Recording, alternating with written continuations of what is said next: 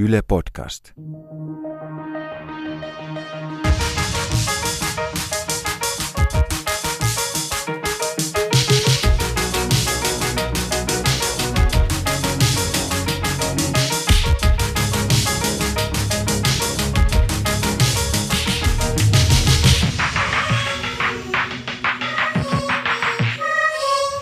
Tervetuloa Mitä vielä Ronja Salmi podcastin pariin. Studiossa Ronja Salmi ja Emilia Emmy Valenttiin. Moikka. Myöhemmin mukana on myös Mari Vaattovaara. Hän on filosofian tohtori ja kaupunkimaantieteen professori Helsingin yliopiston maantieteen laitokselta. Puhutaan tänään siitä, että kuka hyötyy yksinäisyydestä ja Marin kanssa paneudutaan sellaisiin kysymyksiin, kuinka politiikalla ja rakentamisella voidaan vaikuttaa ihmisten hyvinvointiin ja yksinäisyyden tunteeseen. Ihan alkuun mä haluaisin täsmentää, että yksinäisyys ja vapaaehtoinen yksin oleminen on tietenkin hyvin eri asioita. Näin on, näin on. Emmy, miten sä ensinnäkin määrittelisit yksinäisyyden? Yksinäisyys ei ole valittua yksin olemista. Yksinäisyys on sellainen tunne, joka alkaa nakertamaan sinua ja, ja sä et halua kokea sitä. Ja kuten mitä Minti Ronnisalmi-ohjelmastakin todettiin, niin ihminen, joka on muiden ihmisten ympäröimä, voi myös tuntea yksinäisyyttä. Eli, eli yksinäisyys ei katso sosiaalista statusta eikä oikein mitään, mitään muutakaan. Tutkija Niina Junttila kertoi meille, että yksinäisyys voi koskea ketä tahansa – mutta mua kiinnostaisi tietää, että kuka tai mikä taho myöskin voisi hyötyä yksinäisyydestä. Tuleeko sinulle emme mieleen, että kenelle yksinäisyys voisi olla ihan positiivinen juttu? Niin, se on kiinnostava kysymys ja ei ehkä niin kuin se kaikista ilmeisin, mutta tota, mulle tulee heti ensimmäisenä tietenkin mieleen ne, jotka tekee rahaa. Eli, eli tota, mitä yksinäisyys sitten kenellekin aiheuttaa, ehkä pahimmillaan mielenterveys tai, tai muita terveydellisiä ongelmia. Sitä kautta ö, erilaiset palveluntarjoajat ja, ja lääketeollisuus. Joo, ja mulle ainakin tulee mieleen, että ihmisten yksinäisyyden tunne varmastikin ruokkii erilaisten somekanavien ja seuranhakupalveluiden käyttöä. Se on tosi kiinnostavaa, koska sitten taas tutkimusten mukaan some ehkä lisää yksinäisyyttä. Joo, kyllä. Ja aika usein itse asiassa varmaan sellaiset paikat, joissa on tosi paljon ihmisiä, niin paradoksaalisesti on myös niitä paikkoja, missä tunnetaan tosi paljon yksinäisyyttä ja, ja siihen liitettäviä tunteita. Mun tulee mieleen vaikka joku baari tai joku festaritapahtuma tai muu. Mulla ainakin itsellä on paljon sellaisia kokemuksia, että mä oon – ihmismassan ympäröimänä. Ja sitten on silti sellainen olo, että kukaan ei tajua mua ja mä jotenkin aivan yksin tämän kaiken keskellä ja hyvin yksinäinen.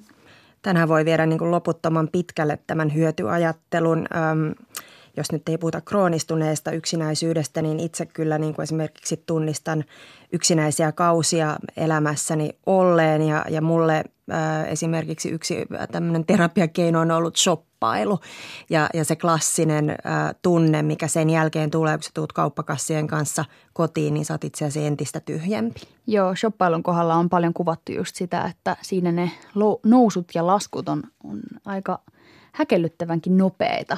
Että se rush, jonka siitä saa, niin hälvenee, hälvenee melkein yhtä nopeasti, kun ne rahat sieltä tililtä sitten siirtyvät.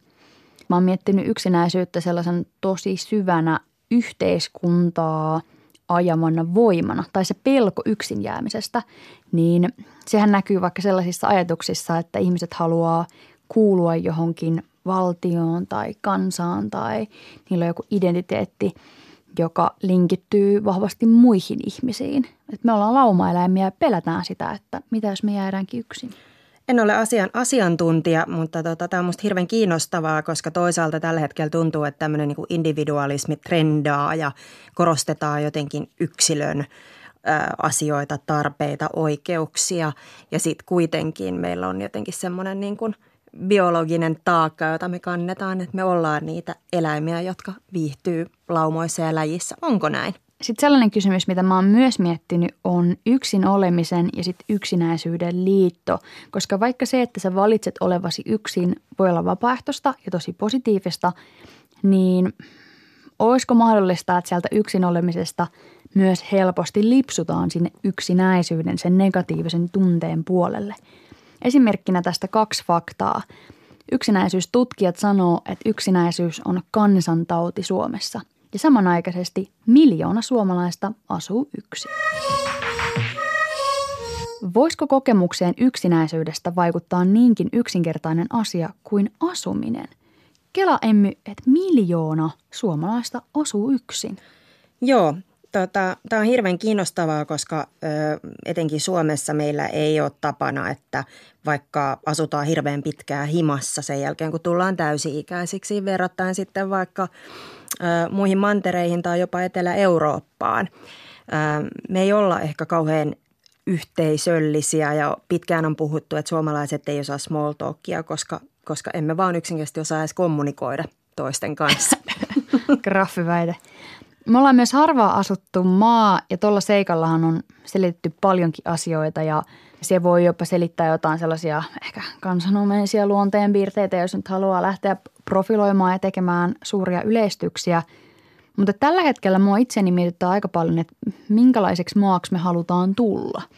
Että halutaanko me tulla sellaiseksi maaksi, jossa on tiiviitä kaupunkeja, joiden ympärillä kuhisee vai ollaanko sellaisessa keskustalaisessa hengessä rakentamassa läpi maan asutusta ja huolehtimassa siitä, että palvelut toimii myös syrjäkylillä. Ja ainakin itse tällä hetkellä toi maakuntauudistus, josta puhutaan jatkuvasti, on aika suuri mysteeri, että mitä sillä halutaan ja kuka sillä haluaa. Tuoko se palveluita läpi Suomen vai keskittääkö se niitä jollekin tietyille paikoille – kaupungistuminen ehkä kokonaisuudessaan on mun mielestä kauhean kiinnostava tällä hetkellä. Tuntuu, että etenkin nuorten ihmisten äm, kohdalla vallitsee tällä hetkellä semmoisia niin romanttisia ajatuksia maalle paluusta ja oman maatilkun omistamisesta, isoista pihoista. Ja sitten toisaalta me halutaan olla entistä tiiviimmin, entistä pienemmissä yksiöissä. Ja tällä hetkellä ainakin suomalaisessa päivänpolitiikassa on aika vahvasti – kaksi sellaista leiriä vastakkain. Ainakin näin Helsingistä katsoen tuntuu olevan kaksi leiriä. Leirit ovat Jan Vapaavuoren Helsinki ja sitten Juha Sipilän ja muun kokoomuksen maakuntauudistus ja sote-uudistus. Ja siellä Vapaavuoren leirissä läksytetään, että ei saa viedä päätäntävaltaa pois Helsingistä, että meillä menee kaikki ketteryys, kaikki mahdollisuudet vaikuttaa siihen meidän oikean kaupungin toimintaan, jos nyt tämä ajettu maakuntauudistus menee läpi.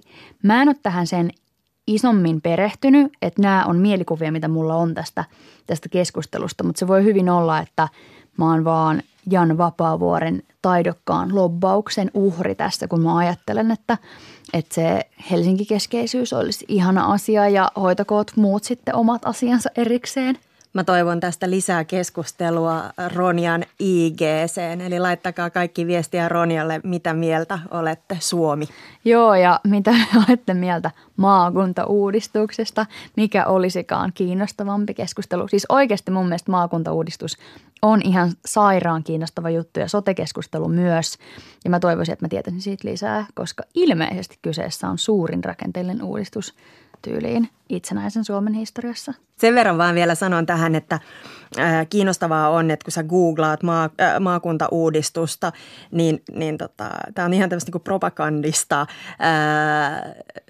viestintää, koska sulle tulee heti ensimmäisenä tämmöisiä niin jotenkin ylistyksellisiä infosaitteja klikattavaksi, jossa luvataan kuu taivaalta, kuinka kaikki muuttuu ja kuinka, kuinka nyt tehdään yhdessä parempi Suomi.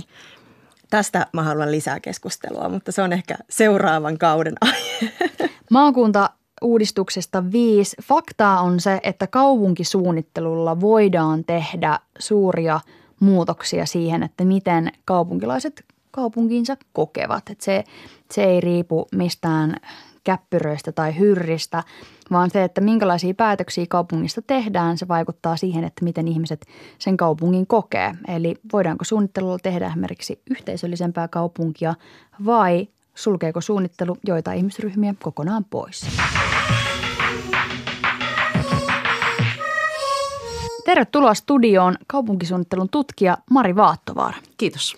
Mitä sä ajattelet tästä kysymyksestä, että kuka hyötyy yksinäisyydestä?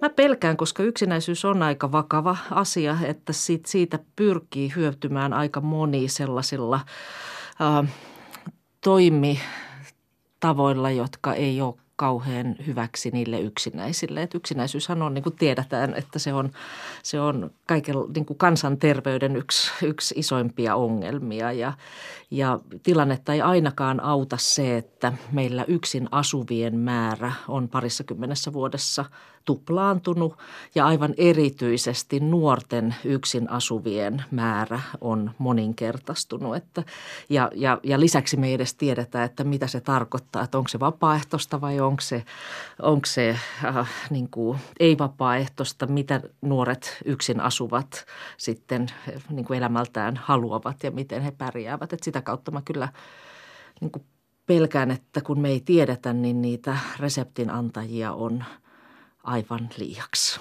Sä siis uskot, että yksinäisyyden tunne ja niinkin arkinen asia kuin asuminen liittyy toisiinsa? Kyllä, se varmasti liittyy toisiinsa, mutta mä en uskalla sanoa tutkijana, että minkälaisilla prosenttiosuuksilla. Mutta kyllä me tiedetään, että asumisella on niin kuin, että yksin ololla on myöskin yhteys yksinäisyyteen, mutta se ei tarkoita sitä, että yksin asuvat olisi kaikki yksinäisiä. Niin, sä oot kaupunkisuunnittelun tutkija. Usein ehkä niin kuin puhekielessä, ähm, kahvipöytäkeskusteluissa, elokuvissa, kirjallisuudessa puhutaan ihmisistä, jotka kokee olevansa kauhean yksinäisiä, vaikka heidän ympärillään olisi hirveästi ihmisiä. Miten kaupunkisuunnittelu ja yksinäisyys tai yhteisöllisyys sun mielestä liittyy yhteen?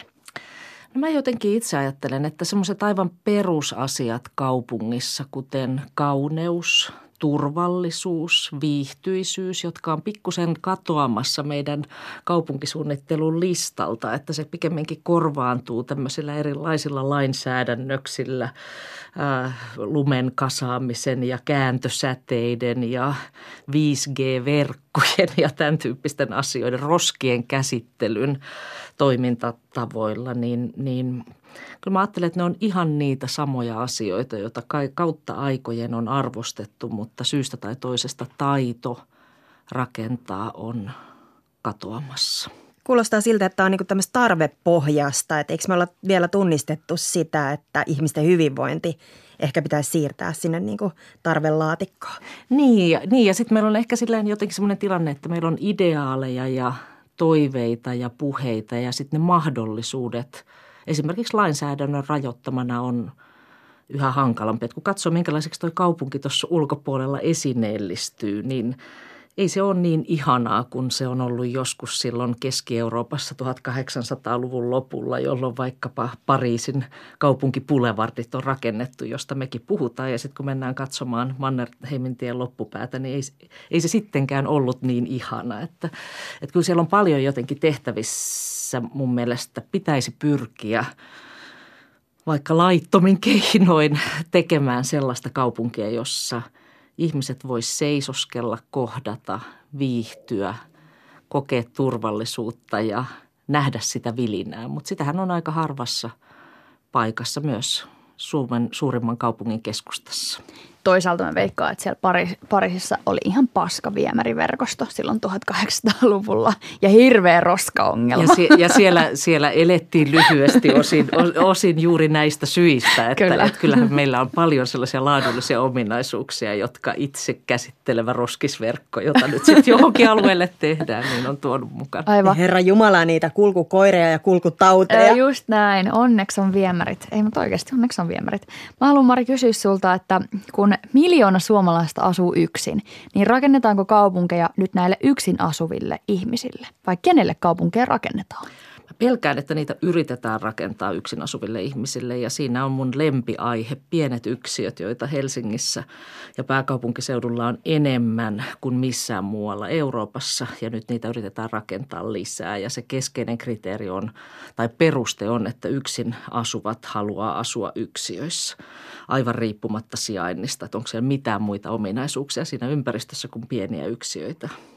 Mistä tämä johtuu? Että, Onko tämä niin kuin jotenkin tämä suomalainen kansantauti vai, vai tuleeko nämä trendit jostain maailmalta?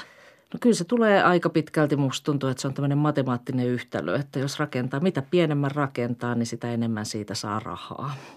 Niin kuin tavallaan se, se kannattavuus sanelee rakennusliikkeiden kannattaa tehdä pieniä asuntoja. Ja sitten ne isommat asunnot menee äkkiä niin kalliiksi, että yksin asuvat ei, ei niihin yllä. Ja sitten sit meillä on tämmöinen, tämmöinen ikään kuin automaattiyhtälö, joka tapaa tuottaa mahdollisimman pientä tilanteessa, jossa sitä pientä nimenomaan meillä on enemmän kuin missään muu. Koet sä, että yksin asuminen on ongelmallista vai se, että ihmiset asuu pienissä asunnoissa? Ei mun mielestä yksin asuminen ole mikään ongelma. Siis ei se voi olla ongelma, jos joka viides alle kolmekymppinen asuu yksin, niin täytyyhän se, sen olla valittu ja haluttu ja makee e-, elämäntapa. Ähm, enemmän mä koen ongelmalliseksi, että ihmiset joutuu asumaan 15 neliössä tai 20 neliössä. Et enemmän mä koen ongelmaksi pienen asunnon, joka rajoittaa sitä elämänlaatua ja mahdollisuutta kutsua kavereita ja pitää juhlia ja eriyttää vähän toimintoja. Että olisi, musta olisi makea, että jokaisella olisi oma pieni keittiö ja oma makkari ja sitten vaikka joku oleskelutila, aivan riippumatta, että kuinka monta ihmistä siellä asunnossa asuu.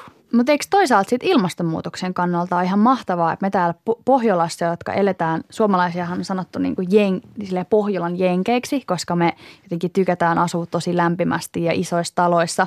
Mutta eikö se ole kuitenkin hienoa, että sitten täällä kun meillä on hirveä energiankulutus, esimerkiksi talven takia kauheasti lämmitetään kämppiä, niin on hienoa, että me asutaan tosi hahtaasti ja sitä kautta hukataan vähemmän energiaa.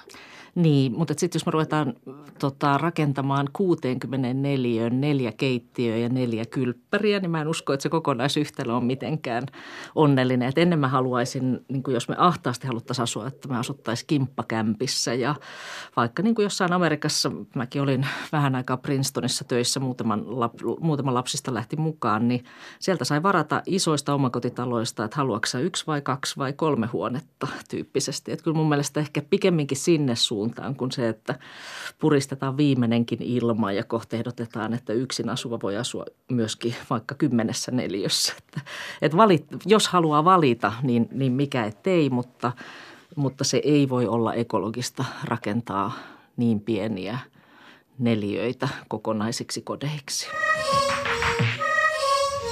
Miten sun mielestä kaupunkisuunnittelulla voidaan vaikuttaa yksinäisyyden tunteeseen?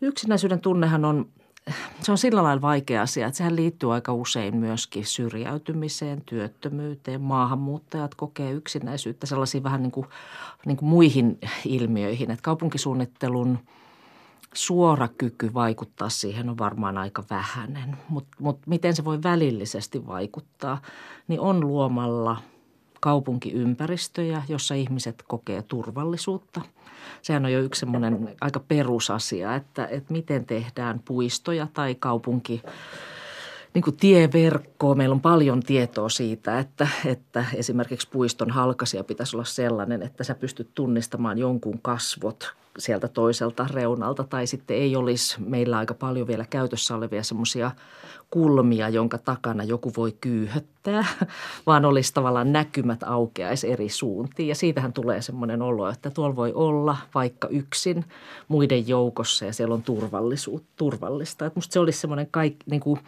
helpoimmin mukanaan tuotava ominaisuus kävelytiet, että ihmiset olisivat sen verran leveitä, että siihen voisi pysähtyä ja vaikka vähän aikaa hengailla tai nojailla seinään, olisi jopa tuoleja, missä voisi istuskella, jossa voisi aina istuskella ja sitten tavata, kohdata ihmisiä siellä julkisessa tilassa.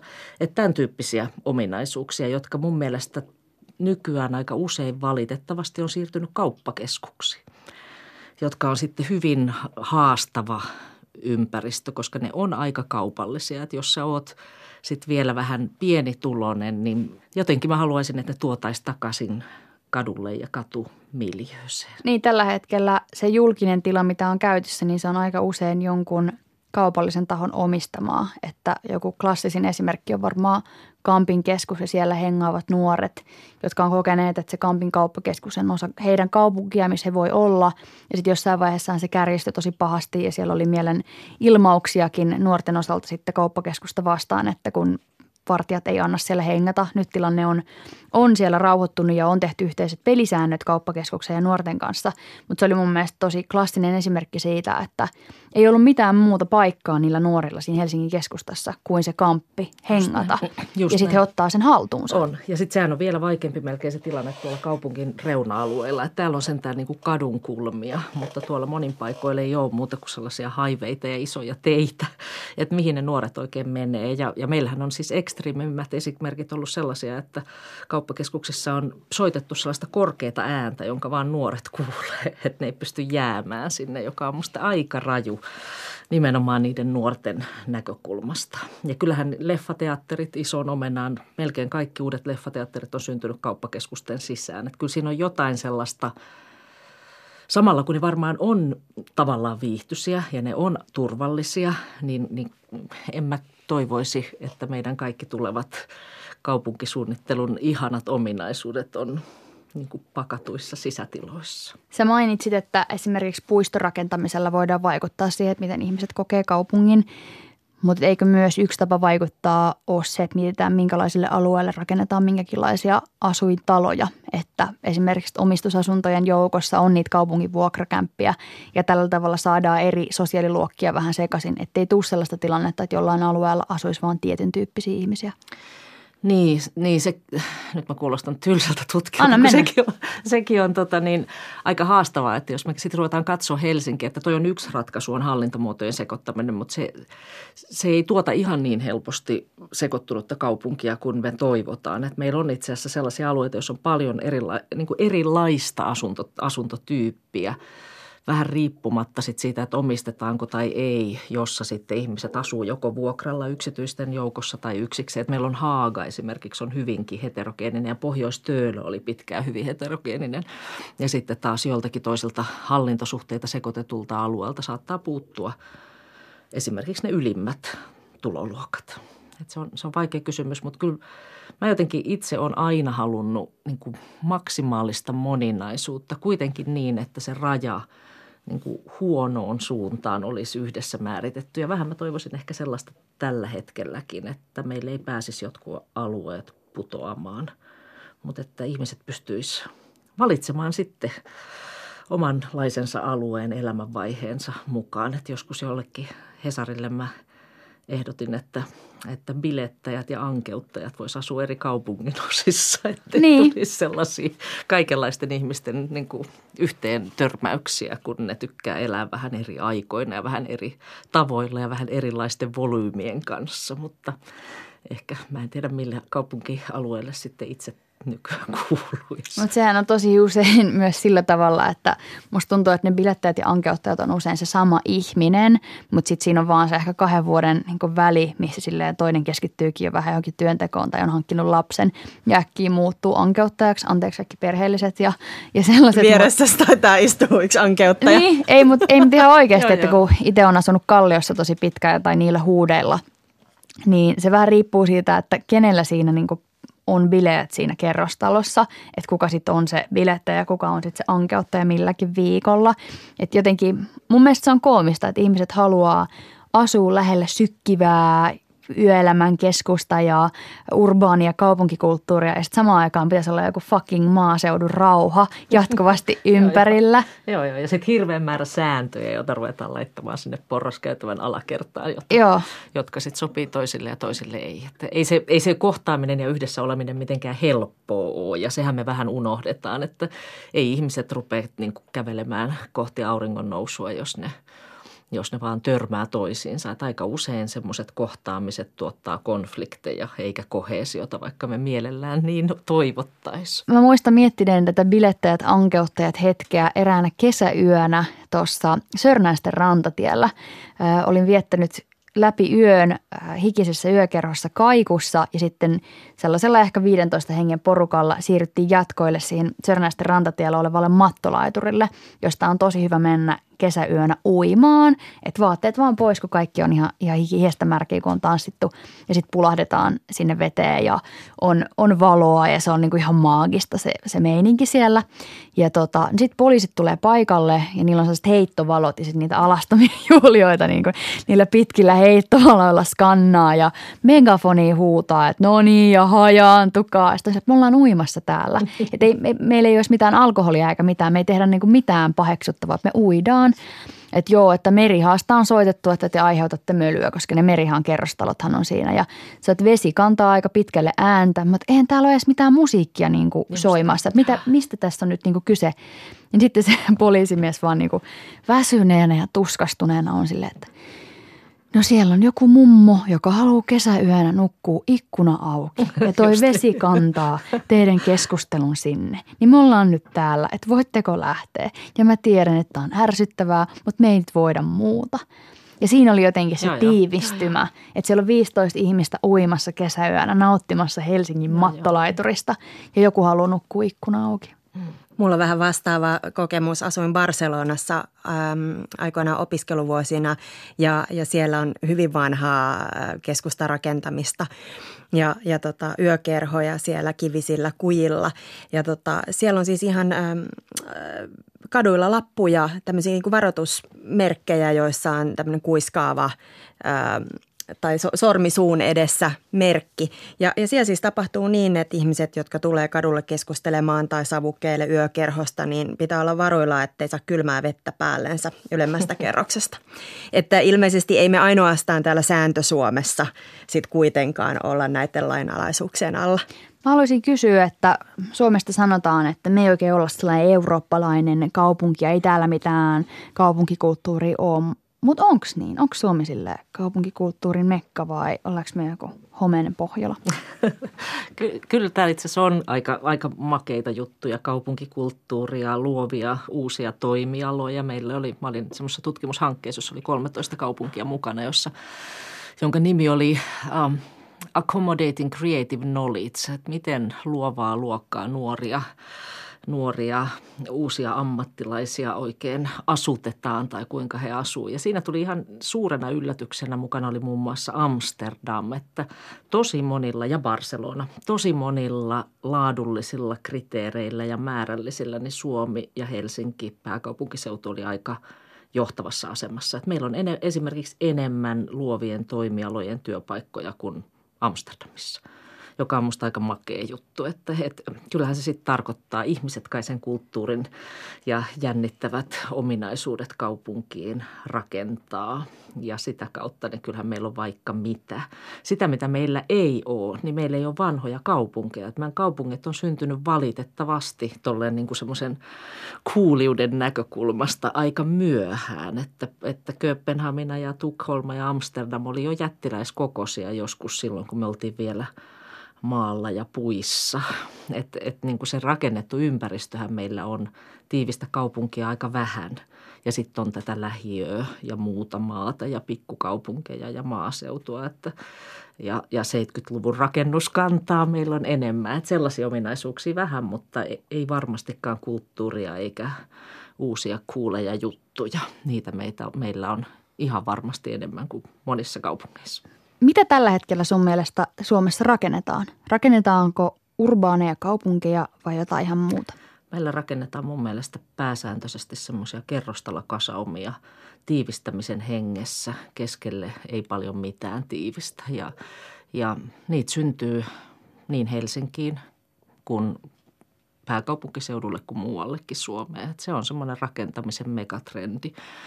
Ja, ja se suru on oikeastaan se, että me niin kuin ihannoidaan jotain sellaista, jota, jota tätä kautta ei synny, vaan meille syntyy sellaisia niin kuin yksi tai kaksi kadun pätkää, jossa ihmiset voi katsoa toistensa telkkaria, kun ne on niin lähekkäin. Ja sitten kun pyörähtää ja katsoo ympärille, niin siellä on vaan tyhjää tilaa. Et meillä on pääkaupunkiseudullakin 95 prosenttia maa-alasta on käyttämättä että meillä on tilaa. Tänne mahtuisi helposti 10 miljoonaa ihmistä, jos otettaisiin tuommoinen töölön tiiviys. Eikä meillä niin kuin, vaikka kuinka lähdettäisiin etsimään, niin eihän täällä tule koskaan asumaan varmaan paria miljoonaa enemmän. Et se on mun mielestä se suru, että me ei osata tehdä tiivistä, ehkä vähän pieni mittakaavasempaa tonne kaupungin ulkopuolille, ei pääkaupunkiseudulla eikä muuallakaan. Eli me tällä hetkellä vaan tiivistetään sitä, mikä on jo tiivistä, eikä uskalleta laajentaa sinne reunoille. Eikö me tiivistetään niin kuin satunnaisia kortteleita, mutta me ei tiivistetä kaupunkia. Että tavallaan niin kuin kollega sanoi, että jokainen talo, joka tulee kehä kolmosen sisäpuolelle, tiivistää. Että me tehdään niin kuin tontti, rakennetaan tontti kerrallaan ja sitten tehdään kauhean tiivis tontti ja viereinen tontti onkin tyhjä ja sitä viereinen on vanhassa peltihallikäytössä ja niin edelleen. Että sillä ei välttämättä tule sellaista käveltävää kaupunkia, vaan kerrostalokasaumia sinne sun tänne. Niin ei kuulosta kauhean yhteisölliseltä. Ei se, ku, niin, sitä mäkin pelkään. Mä pelkään oikeastaan sitä, että, että kun kaupunki rakentuu tavallaan tonteiksi ja kasoiksi sinne tänne, niin sitten meille ei synny niitä palveluita eikä synny sellaista ihanaa kaupunkia, jota toivotaan rakentavan, rakennettavan, vaan sitten syntyy kuitenkin muutamia isoja kauppakeskuksia, joita tällä hetkellä syntyy ja kaikki muut asuu sitten – melkein kaupungissa, josta puuttuu ne kaupunkimaisen elämän ominaisuudet. Jos ajatellaan, että sellainen yhteisöllinen oleminen on ideaali, niin miten sä rakentaisit kaupunkeja? Me tiedetään tutkimuksista taas, se on, tämä on vähän vaikea, että jos mä saisin unelmoida. Niin, anna niin, mennä. Niin, niin mä, me tiedetään esimerkiksi, että pientaloalueella ihmiset on paljon enemmän tekemisissä toisiinsa. Ja nyt mä vähän arvaan, että se liittyy vaikkapa tähän kevääseen, kun kaikki menee hengaamaan sinne puutarhaan, niin siinä on aika luontevaa jäädä nojaamaan haravan varteen tai postilaatikolle ja juttelemaan toisen kanssa. Mä en tiedä, että jos mä nyt vaikka tästä ympäristöstä lähtisin tuohon ulos ja haluaisin puhua jonkun kanssa, niin mitä mun pitäisi tehdä. Että jääkö mä seisoo siihen ja huutelenko mä jonkun perään. Että sellaiset niin kuin luontevat puolijulkiset tilat, jossa olisi penkkejä, joihin voisi aina mennä. Että yhtäkkiä tietäisi, että toi tyyppihän on aina tossa, sen tunnistaisi riippumatta siitä, että missä se asuu. Niin sen tyyppisiä tiloja mä haluaisin ihan sellaisen arkisen jokapäiväisen kaupungin keskelle. Mutta toistaiseksi me ei oikein olla onnistuttu rakentamaan niitä muuta kuin siihen vanhaan kivikaupunkiin. Että uusilla asuinalueilla, ehkä Arabian rannassa vähän, mutta ne on aika vähässä.